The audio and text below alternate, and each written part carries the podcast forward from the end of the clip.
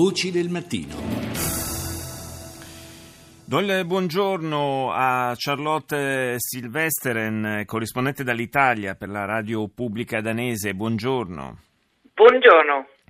Parliamo della, eh, degli ultimi provvedimenti varati eh, dal Parlamento danese in eh, materia di ehm, diritto d'asilo. Eh, sono provvedimenti che eh, hanno trovato un'accoglienza piuttosto perplessa, possiamo dire, da parte della, della comunità internazionale e che necessitano probabilmente di qualche spiegazione in più. In particolare, in particolare, colpisce evidentemente questo, eh, questo termine della eh, confisca di beni eh, per eh, i rifugiati che arrivano in Danimarca, una misura che al di là delle valutazioni anche molto critiche che sono eh, state fatte da più parti, eh, direi che ha prevalentemente l'obiettivo di, di, di fungere un po' da, eh, da, elemento di dissuasione per, eh, per quanti eh, puntano a, a, trovare asilo in Danimarca. Diciamo che punta a, a distinguere il profugo per quello che ha i mezzi economici per venire in Danimarca, in Nord Europa, eh, come immigrante se possiamo essere così.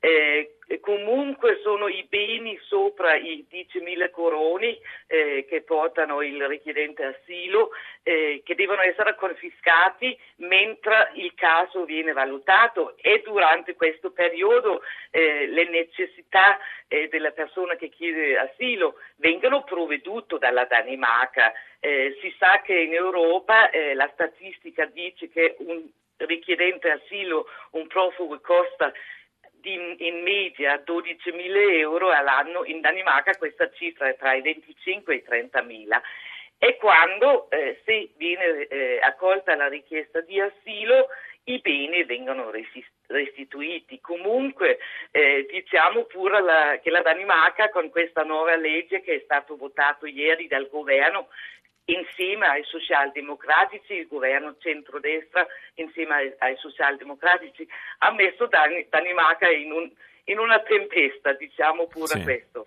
Sì, assolutamente. Le critiche, dicevo, sono state piuttosto, piuttosto ruvide, piuttosto eh, forti e c'è da dire che il, eh, forse non è neanche facilissima da, da applicare poi questa, questa norma perché eh, immagino che eh, chi arriva eh, spinto dalla disperazione in Europa non è che viaggi poi con eh, o si possa permettere di viaggiare con grosse cifre al seguito. Certo di no e, e, e, poi quando questa legge deve essere messa in pratica riscontrerà sicuramente anche dei problemi. Eh, ci sono già stati dei poliziotti, dei, eh, delle persone che lavorano con i profughi che, dicono, negano, dicono noi non vogliamo eh, prendere i, i gioielli eh, da uno che chiede asilo, il poliziotto che dice ma io come chi sono io a valutare se dei gioielli ad esempio eh, hanno un valore che, che eh, io devo eh, perseguire queste cose, così non sappiamo ancora come verrà messo in pratica. Eh, certo, un conto, è, un conto, sono i soldi, il contante, un conto è fare una valutazione, una stima eh, di beni più o meno preziosi, qua ci vorrebbero eh, degli esperti più che, dei, che, degli agenti di polizia, effettivamente sì. è un po' complicata. un altro provvedimento che è stato preso è anche quello di allungare i tempi per la richiesta dei ricongiungimenti familiari. Anche questa è, è, una misura che va un po' nella stessa direzione, cioè di diminuire questa pressione sulla Danimarca eh, sicuramente è stato prolungato eh, da un anno eh, fino a tre anni prima che eh, la persona che ha ottenuto asilo può eh, avere la sua, sua, famiglia con sé in Danimarca e questo provvedimento eh, deve essere valutato ora se eh, viola le convenzioni internazionali eh, di, de, dei richiedenti asilo.